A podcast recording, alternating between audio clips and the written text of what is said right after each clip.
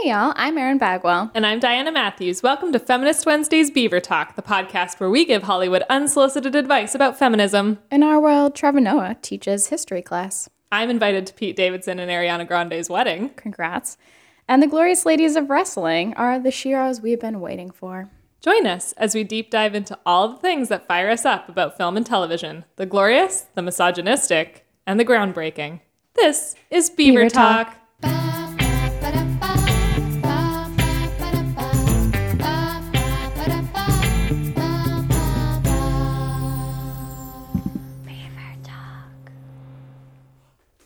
Hello. Good morning. How are you?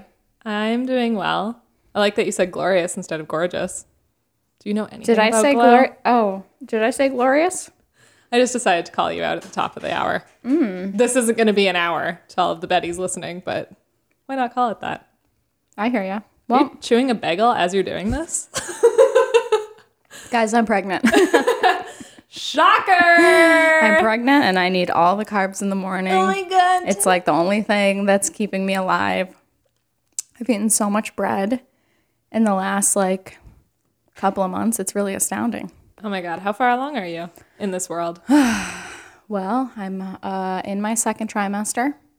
I'm 15 weeks, and I'm having a girl. Air horns. This I like how you're saying this so casually. like you literally have your hands on your hips. You're just kind of like, yeah, you know, this is This just is happening. where we're lives. at, guys. This is where we're at. Oh my god. So I might need to scarf some bagels as we go. So it's like gonna be a Christmas baby. Yeah, Christmas or New Year's. Oh my gosh. And it's a girl. I know. Can you? You actually, you said it the best. You were like, you said something. You equated it to the election in some capacity. you were like, "This is these are the results we've been waiting for." I was literally like, I remember we, uh, we had you and Sal over for dinner, and I was just like, I mean, with love, would have been thrilled if it was a boy, but also just so happy it's a girl. I was like convinced we were gonna have like a gay son too. yeah, well, I could totally see that happening in your future as well. I was only picking out really queer names for boys in preparation, but yeah, girl. Here we so go. exciting! Congratulations! Thank you. I know you've wanted this for a long time. Do you want to tell everybody a little bit about how this manifested? Yeah, for sure. Sal and I have been, I like to say we've been trying for like two years, even though half of that was emotional trying of getting him to a place emotionally where he felt really excited and ready to receive. He, um, he lost his mother when he was really young. And so we kind of always knew that this was going to be like a big hurdle emotionally for us to get through together. And, um, yeah, and then so so crazy once we started trying, it was such a frustrating process because I kept listening to everyone else's advice, which it was like, "Oh, you know, don't try, just have fun, blah blah blah blah blah."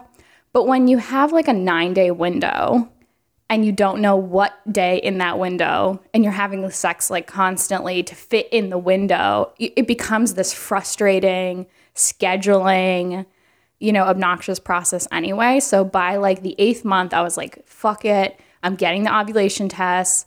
I'm figuring out what's going on.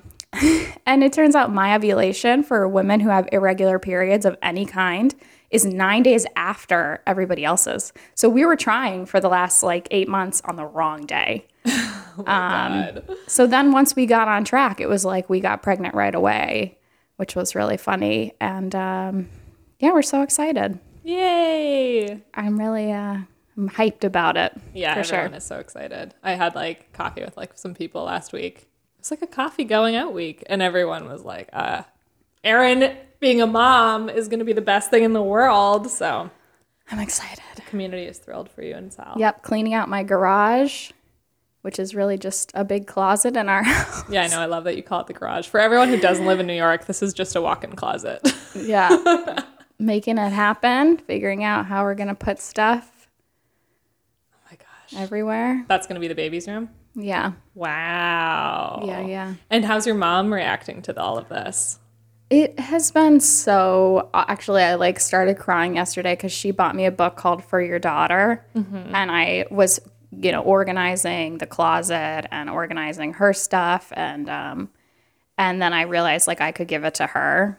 And I was like, I just started crying. I was like, oh my God, my mom gave me this book and I'm going to give it to my daughter. I just like, it's really unleashed like a really cool, my mom and I are so close, you know, in general, but I feel like this has like upped the ante of like how our connection is and what we can talk about. And it's interesting. Sal's reading a, um, a book about fatherhood, and one of the chapters is about like your, um, your partner, your wife, the person who's having the baby will get closer to the women in her life and you will feel excluded because you don't know what this is like. Yeah. And she's desperate for connection for this new experience that her body's going through. So there's like a whole chapter about like how to be involved and like how to be, you know, part of the process, which has actually been um, like a really challenging part of being pregnant that I had never thought of before. Wow. It's very exciting. Yeah. And uh, we got the big news out of the way right away. Yes, we did. Um, what have you been listening to, watching, reading, thinking about? Um, Where do you want to start? Gosh, there's so much going on.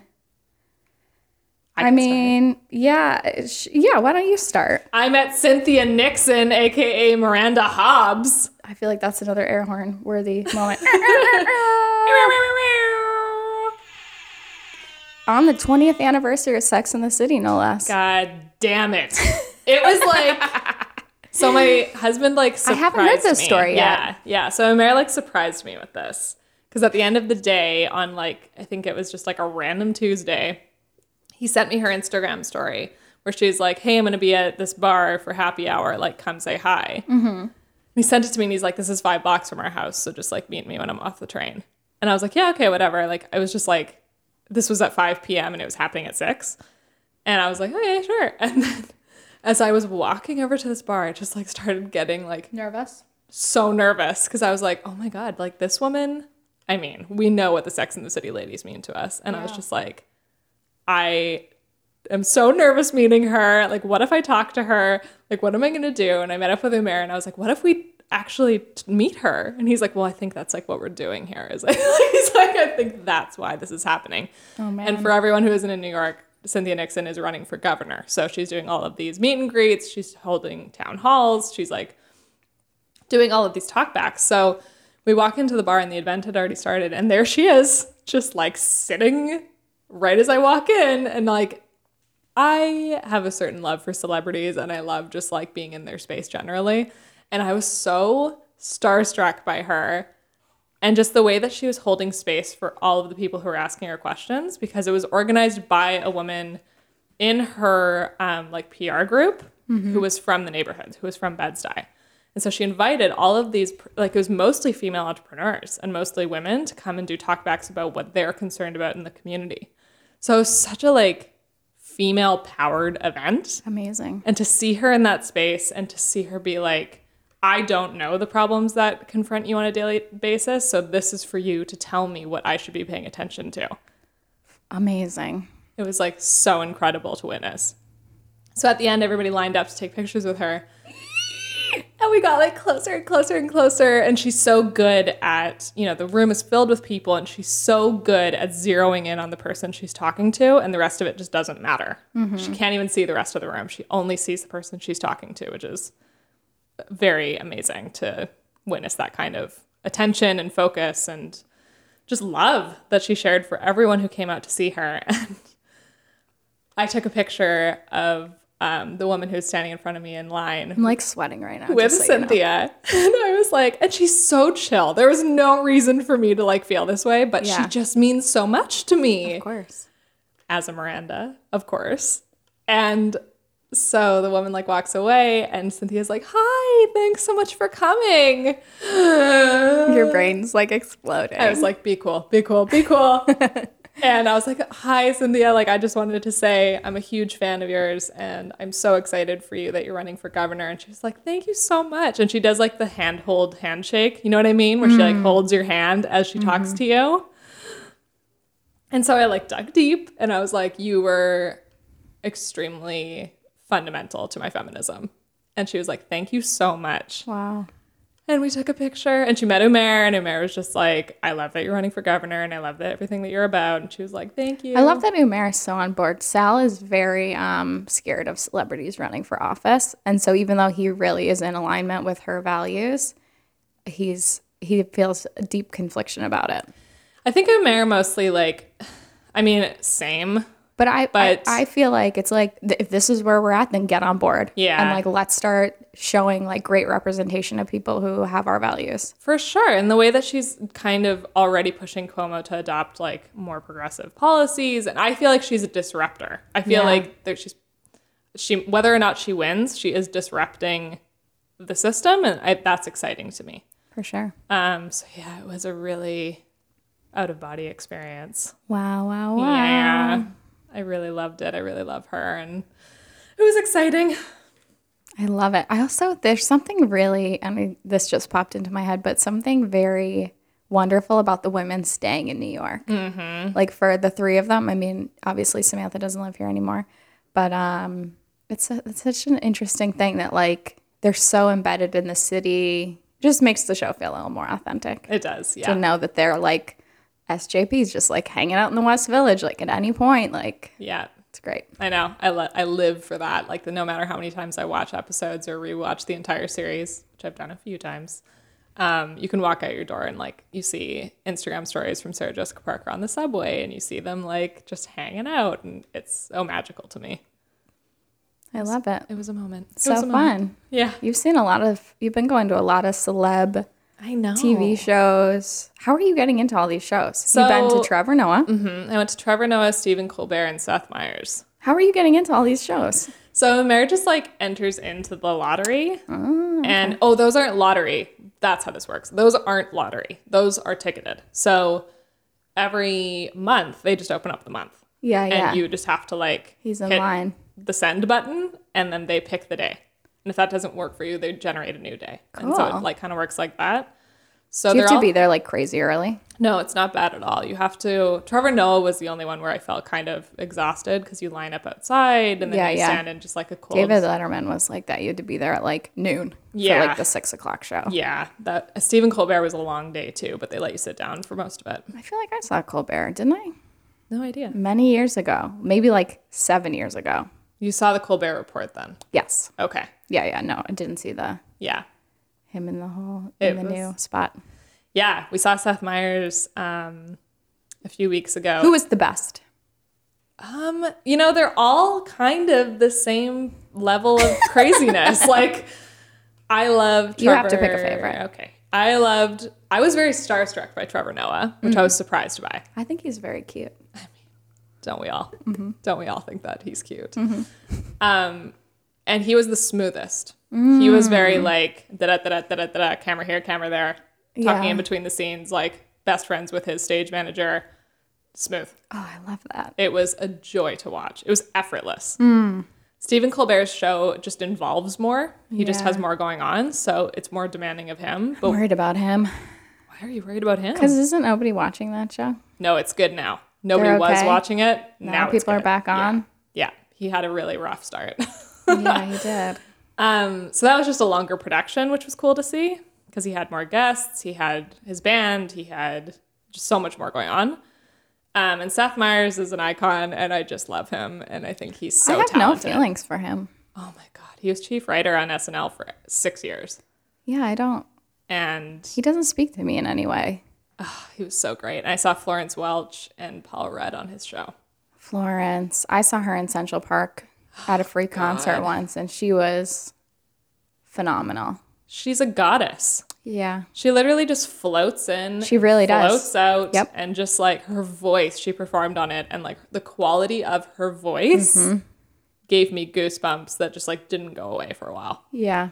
And she has a new album out called High as Hope, and it is my favorite album right now. I need to listen to it. I really like her music. Yeah, she performed Hunger on Seth Meyers, and it's like definitely worth checking out because she just is. I think this is an album that she's been wanting to make for a long time, and she needed to like stay in the industry for a while till She could really get there. she could get there. Yeah, mm. and it was amazing. She talked about how when she was a kid, she made a spell book because she thought she was a witch, and Seth Meyers was like.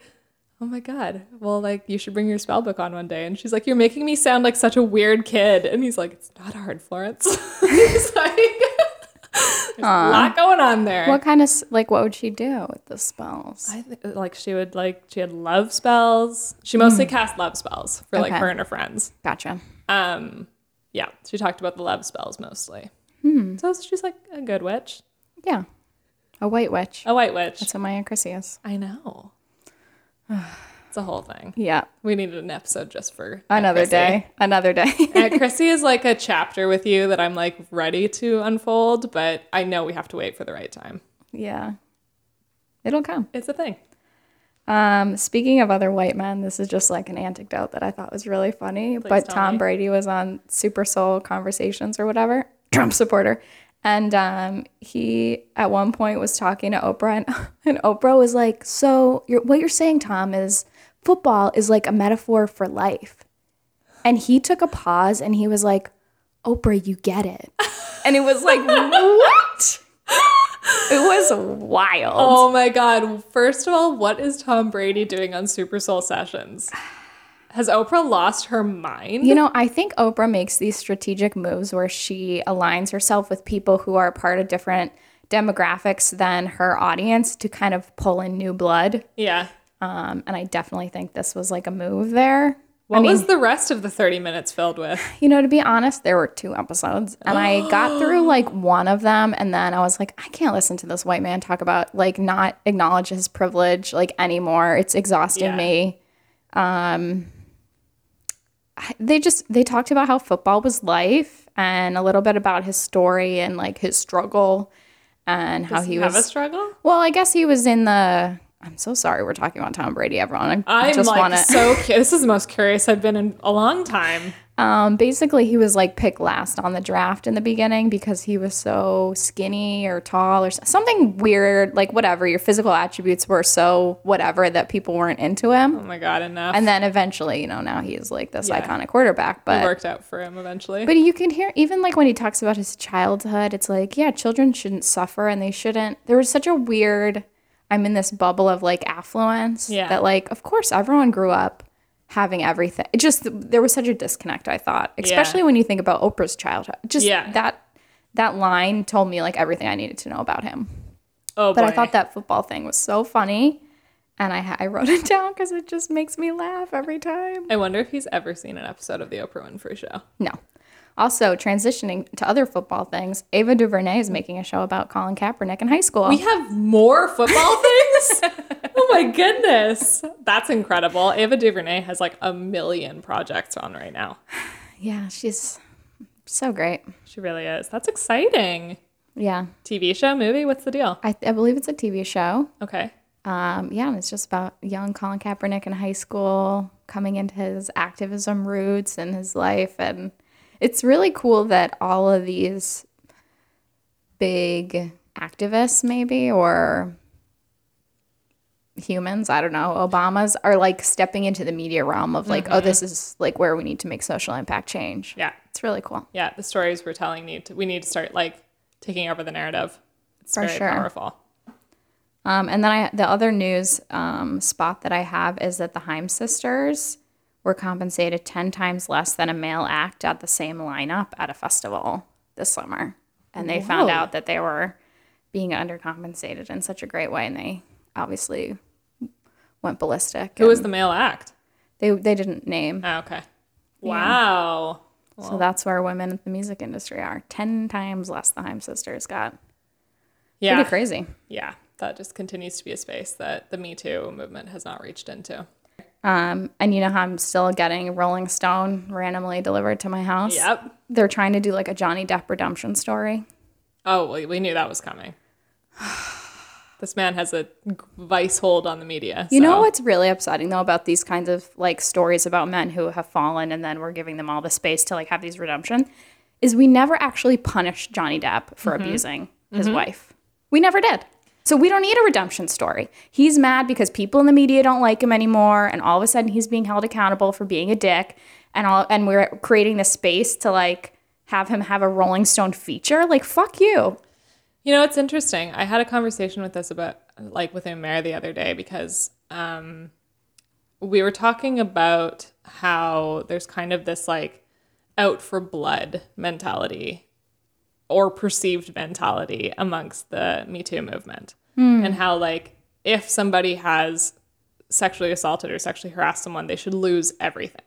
They mm-hmm. should be totally gutted. They shouldn't have their community. They shouldn't have their company. They shouldn't have their money. They shouldn't have any of, they should just be completely stripped of all their privilege. And Umair was not saying that. He was just saying, he was kind of exploring, like, do you think that's a thing? Is that something you're seeing amongst feminist communities? And to me, it's like men fail up every single day. Mm. Harvey Weinstein might not be found guilty. He might be found guilty, but Harvey Weinstein, while he won't make movies and he won't hold his stature in Hollywood ever again, he will work again. Mm-hmm. We, whether or not we punish them like Johnny Depp, every single one of them gets to fail up. Men constantly get chances to be better, do better, redeem themselves. And we hold women and marginalized voices on the sidelines, and they're the ones who have to prove that it happened. They're the ones who have to prove that they were suffered abuse. It's just a gold standard in our society that we hold men to all the time. Mm-hmm. And so it just was so frustrating to me to think about, you know, these men who have worked with people every single day that they have made feel unsafe and they've ma- made to feel small and they've made to feel un- unempowered. And yet they're the ones who need redeeming. They're the ones who we could never take off of the pedestal And they're the ones that we're going to give a full, you know, four page cover spread in Rolling Stone to. for no reason. For Yeah. no reason. And they fail up every single day because we allow them to. Look at like Chris Brown's another one. He just got arrested this week for battery. He had to be taken off stage because the cops were literally waiting in the wings. And you still see posts. I mean, his concerts continue to sell out. Mm-hmm. Like, how many times? How bad does it have to get before we are willing to not give them any press coverage, not give them any attention, let alone actually seek criminal justice for them? Well, I think to Umair's point, like there is, I think there's a lust for consequences. Yeah. And I think because we are not holding any men accountable in these spaces, then it becomes this uh, that could be perceived as like blood hungry of like something must happen. Yeah. You know, we can't continue to, you know, tear down these systems and then have everything be the same. And, you know, the Harvey Weinstein thing is reminds me so much of what's happening with, you know, the children, the families who are seeking asylum and who have to pay a $3,000 bail like criminals, which we've never done in our history before. So we're treating people, as you said, immigrants, um, people who are seeking assemble or Asylum. asylum, thank you. You know, women of color, people of color. Like there's a totally different standard of rules, you know, for people who are privileged, who can, you know, conform to our societal norms of what we think power is. Um, it's really upsetting. And I continue to be, I will continue to get Rolling Stone and I will continue to bring it to the Bettys of what I think they need to do to be better. I mean, it's ridiculous. Even just the way we talk about them or the way that we talk about women and sexuality in general, just in our everyday conversations. Like I was talking to Aaron, we were watching World Cup and his friend actually just kind of started talking about me too and started talking about um, i don't remember really how we got onto it but it, the conversation became about consent and i was talking to one of my female friends and just kind of rolling along on those lines and it like made me so happy because here are two guys at a sports event talking about me too and i said like that's where the change gets me really excited. Like changing the way that men are talking to other men and making themselves involved in this in this whole movement because that's the other thing is I think men feel like the problem is over there and they're exempt from it. Yeah. And it was exciting to me to hear them talking about it because you know, I said to Umair like sexual harassment and the way we talk about women becomes sexual assault and the way we treat women mm. it's this constant progress of and not in every case and not in everything and i don't want to paint with a wide brush but it's this way of seeing how far can i take it Right. how much will they let me get away with and with johnny depp i mean we let him get away with everything and he is just one of millions Also, can I say that the narrative that I did not read about like his redemption was that he was poor and that he had like he, they were like, "Oh, he's like in so much debt and he's so broke and like let's feel so bad for him." And I was like, "This man has made hundreds of millions of dollars and cannot organize his finances and I'm supposed to feel bad about it?" Yeah. Like get it together. Get a financial planner. You're a billionaire. It's not that hard. Like I, it made me furious that that's like the they were like let's feel bad for him because he's an everyman and he's struggling right now. It's Oh like, my "Mm, god. Are ya? And he Are also ya?" has kids and he has like like it just drives me absolutely crazy. What are the men doing to progress this? Yeah. I cannot say it enough. Even with the Cynthia Nixon event, like Umair was the one who brought me there. A man brought me there. Mm-hmm. There were no men. Yeah. He was one of maybe three. interesting. And I, I just looked around the room and I was like, and these are voters. This isn't a feminist event. This is a this is someone who's running for governor to represent you. Right. And you don't show up. wow. It drives me crazy that women continue to have to carry this burden of not only suffering injustice, not being believed when they suffer injustice and choose to speak their truth, but they also have to now carry the movement forward in the face of people who actually don't want anything to change. Well, and also they have to be the ones to bear down the consequences. Yeah. And to and to push consequences. So now we're also having to be the, you know, the bad guy and the person who's like, well, is anything going to happen here? And that's also, you know, having to be the educator and having to be the one to continue to um, push everything forward is exhausting. And I think you're right. Like the more we can have men step up and be part of the conversation and really take their place um, among the culture of what they can do and how they can shape it, I think that's going to be really transformative. It's it's it's necessary. And what are the men doing continues to just be and I know there are men doing something. And so like I want to see more of it. I want to see those conversations and those initiatives uplifted as well. Yeah. I will say something though. Men always, when asked about being allies, their first priority also needs to be to listen and to be able to support and uplift the movements and the leaders that are already in those spaces. Um, so, as much as we want them to be involved, I think also knowing your place in the Yeah. whole process is Yeah. really important. Absolutely. Yeah. Pivoting over to Netflix. Oh, please. Because there's no way to transition. Please do. Um, so there are two summer movies out called Ibiza and Set It Up. Ibiza stars Gillian Jacobs and Set It Up stars Zoey Deutch. Uh-huh. Both of the female protagonists are named Harper. Both of them are like petite, white, brunette women. Mm-hmm. And I just want to say for everyone, you don't have to be named Harper to be a cool girl. It's okay. like, how did So, that if get I'm only watching one of them, which one should I watch? Great question. So Ibiza is really fun because it has um, Phoebe from Two Dope Queens and Vanessa Bayer from SNL. And Set It Up is interesting because it has Taye Diggs and Lucy Liu, and I feel like those are faces we haven't seen on the Ooh, television. I love a. Lucy Liu. You like Lucy Liu? Oh yeah, really? Charlie's Angels Forever. Okay, then I think you better go Set It Up. Okay, well, It's very fun. They're both they're both set in New York. It's just like Nec- Netflix executives just like copy pasted two stories and kind of figured it out. yeah, just have to name that. Um, we also have to do an episode about Glow when you finish this season going, too, which is really fantastic. I know, I know. I'm I'm like I love that show more than anything. Betty's if you're not watching, you need to watch Glow on Netflix. Please do. Yeah. It's it's. I feel like this season is. It's you know they already had started with such a complex cast of characters, and I feel like they go even deeper.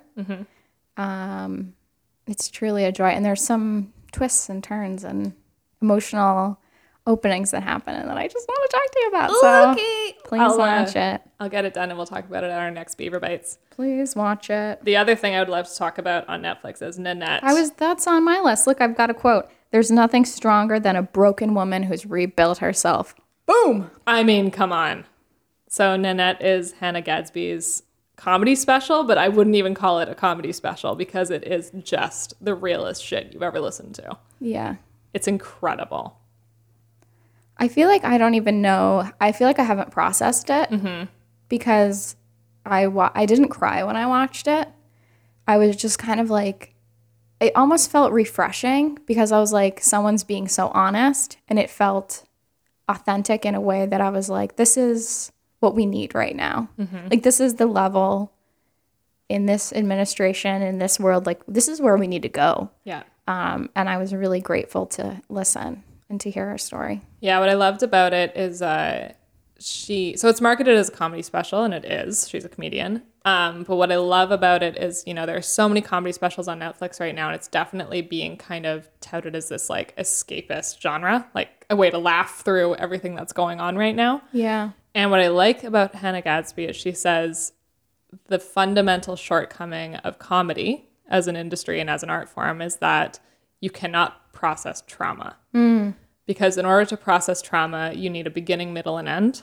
And all comedy allows for you to do is a beginning and a punchline.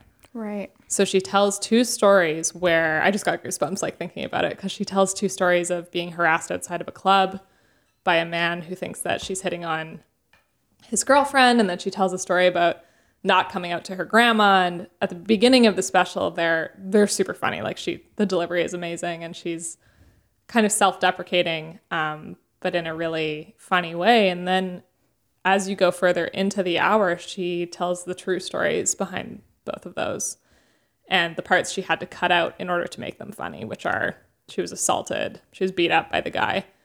Um, and she talks about how when you're already marginalized, uh, self deprecation isn't humility, it's humiliating. And to just hear her be so real and so raw in an industry that just goes for laughs and just goes for performance and persona, it was so jarring and so appreciated. Yeah. I absolutely loved watching it. It's my favorite thing I, I think I've seen on Netflix this year. Wow. Yeah, it really struck me. Yeah, something I've been thinking a lot lately is actually speaking of more Netflix, we should just get a little uh, sponsor for this episode. But A little um, sponsor like Netflix. the first season or episode of Queer Eye for the new season, when when Jonathan and Tan are talking about getting nervous going into the country, and then Antoni is like, "Oh, I don't get nervous," and they're like, "Yeah, because you pass." And that idea of, and I've heard people of color talk about it before, of like passing, and you know, being in a space like she is and she talks about of like not being able to pass and and having real violence and real consequences for it. Um, I feel like there's something so powerful about naming that. And also just I think, you know, I you know, love to listen to like homophilia and I feel like I'm definitely I'm not a part of the LGBTQ community, but I'm someone who really admires and loves to soak up that media. And I think when we hear really authentic stories, it, it reminds me of my privilege and it mm. reminds me of my place. And, you know, I was watching, I was texting you last night, I was watching Pose, Yeah. you know, crying through the whole thing. And I was like, oh my God, like I can get a job. Yeah. I can get an apartment. You know, I pass as a woman because I am a cisgender woman. And like I've never thought about like the privilege of just being of looking like a woman before mm-hmm. and having that be like a huge advantage that people who are trans or queer have to deal with and like that there are not only economical but like the violence that she ta- talked about in that story. And it's so we're seeing I- i feel like a movement of people who are unveiling their truth in such a gorgeous way. And actually they talked about this on homophilia of like the first decade of queer media was like we need to pass. Mm-hmm. And we need to be funny and we need to be these gregarious you know like sidekicks to like the white leads um, kind of like will and grace and now we're into an era where like okay the veil is off now we've been in the media we have a place where writers in the room now we can get to it Yeah. so it's really exciting and I think it's really important and it's entertaining and it's it fills you in such a way and I hope we continue to hear stories like this. It's just the importance of diversity. I'm so sick of hearing the same stories and seeing the same faces and everything. And I've been sick about that for a long time. And so it's like, it just makes us better when we include more voices and we include more perspectives and we see people who don't look like us and don't have the same backgrounds as us. It literally makes society better. Correct. And yeah, I don't have enough. I don't have enough things to say about Nanette. I thought it was absolutely incredible. And staying on this vein, I just read Trevor Noah's book, Born a Crime, and uh, it's a, like a must read if you love these stories. He talks about um, he grew up in South Africa during apartheid, and his mother was black and his dad was white, and so he's born a crime because it was literally illegal for interracial um, sex to happen in South Africa at the time, and the way that he he kind of strings together the apartheid story and the historical aspect of it while telling his own story. And I learned so much from it. It's like necessary to read right now if you want to know about how problematic, not just problematic, but how um, what what's the word he uses for it? It's like he talks about how um, racism is inherently it doesn't make any sense. It's the people that buy into it that make it so powerful. But on paper, it, it does. He's like, if you read all of the things about apartheid, if you read all the laws, they they don't make any sense. They're completely nonsensical. Isn't Lupita going to play his mom? Yeah. And I read the book because I was like, I need to prepare for this movie. I love hearing him talk about his mom. Oh, it's everything. Yeah, it really is. Um, and he actually just interviewed Chimamanda. Guys, we have a real big crush on Trevor Noah. We're coming out. It's been unearthed in this episode. Trevor. Um, but We he see also he also just interviewed Chimamanda Ngozi Adichie on his show, and it's a must listen interview if you want to like Hmm. keep diving into feminism, keep kind of seeing where the movement is going. Cool. So many things. Wasn't she just criticized in the feminist movement Yeah, she has a big blind spot for with excluding trans, women or yeah. something? Mm-hmm. Well, we're all working to be the best we can, so maybe we can get her on board here. Plurality of voices. We just have to all keep Keep moving it keep forward. giving each other space and keep moving it forward. For sure. Um, I just have to say, I am living for Pete Davidson and Ariana Grande's relationship. That's a side note. I know nothing about it, guys. Yeah, I got no I- opinions. I'm so sorry. I'm just too obsessed about it. And the way that celebrities are trolling them on Instagram, like Seth Rogen. Seth Rogen is trolling them. Topher Grace is trolling them. It's a delight. How are they trolling them? So they just keep being very public about their relationship and just like posting a million photos together and just doing the whole like high school, I love you so much. I love you so much. And uh, Ariana Grande posted a photo and Pete Davidson was like, oh my God, you're the love of my life. Like, I can't get over you. You're just perfect. And Seth Rogen commented, okay, guys. and it's just so fun. And her mom like unfollowed him on Instagram Oh, drama. doesn't support the relationship. So it's kind of giving me my celebrity gossip for the summer. My friend uh, Karen, who is this phenomenal artisan who bedazzles for Lady Gaga, Missy Elliott, Snoop Dogg, J Lo. I mean, the list goes on. If you need like a custom p- fabric piece for your costume, she does it. She has a company called um, Armorier, and you can look her up on Instagram. She's super cool. But anyway, she was telling me like when she like does a political deep dive, then she takes a break and does a deep dive about their relationship as like her palate cleanser. Yeah. Yeah. It's so good. And Umair's going to kill me if I keep talking about it, but I'm going to keep talking about it. All right. Well, you know, we all got to figure out our self care and uh, the things that are keeping us going. Yep. Uh, what are you excited about? What are you looking forward to? Um, what am I looking forward to? Pose. We're gonna. We have to do an episode about Yeah, it. I'm pretty. it's changed like, my life. That's the only thing I have on my list that I'm just absolutely needing to watch right now. Um, and I went back and I started season one of Vanderpump Rules because I'm out of my goddamn mind and really needed to know what these kids were all about. Also, Claws. If you're not watching, watching Is Claws, good? excuse me. It could go either way. The trailer for me is real. It's great. It's a great summer watch. Okay. It's fun. The costumes are phenomenal. I mean, I would literally watch anything with Niecy Nash in it. I think she's such a talented actress. I love her story. I love her life. I love her on Instagram. I'm really obsessed with her, and I'm a big Clean House fan. I know we talked about this already. Hey. Um, it's great. It's complicated and it's it's almost like I mean, it definitely is written by women. Like there are moments that have I feel like they took out of my brain, my subconscious brain that I didn't even know that I needed like a synchronized pool of trans women like doing acrobatics in the water like with bedazzle. I mean, with like the big gangster lord like in a lounge chair like watching and like blowing coke. Like it is crazy and it's so fun. It's a delight. What can we watch it on?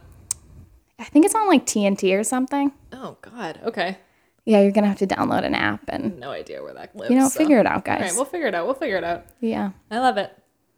Well, Diana, this has been so fun. So fun. Betty's come at us, rate us on iTunes, leave us an email at beaver talk. What is our thing? Beaver talk podcast at gmail.com. oh my God. And thank you so much to Kent for spending your Wednesdays with us. Happy Feminist Wednesday, guys. Happy Feminist Wednesday.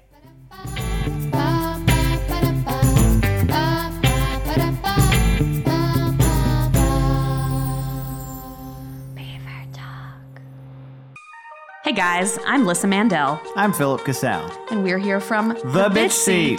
the podcast. It's an interview show where we talk to guests about the horrible and beautiful parts of their youth. We like to think of it as an adult talk show and tell. A grown up show and tell. There you go. Like that. So, for a teaser, here's some magnetic poetry that I wrote on my fridge when I was 12. Hit it, Phil. Dreams of whispered music felt snow white and lathered me in delirious symphonies. The ache within is black and bitter. A thousand frantic shadows scream and chant bitterly. I sleep on a lake of a thousand diamonds. You were 12? Yeah, I was way ahead of my time. Fair enough. Tune in. This has been an Atlantic Transmission production.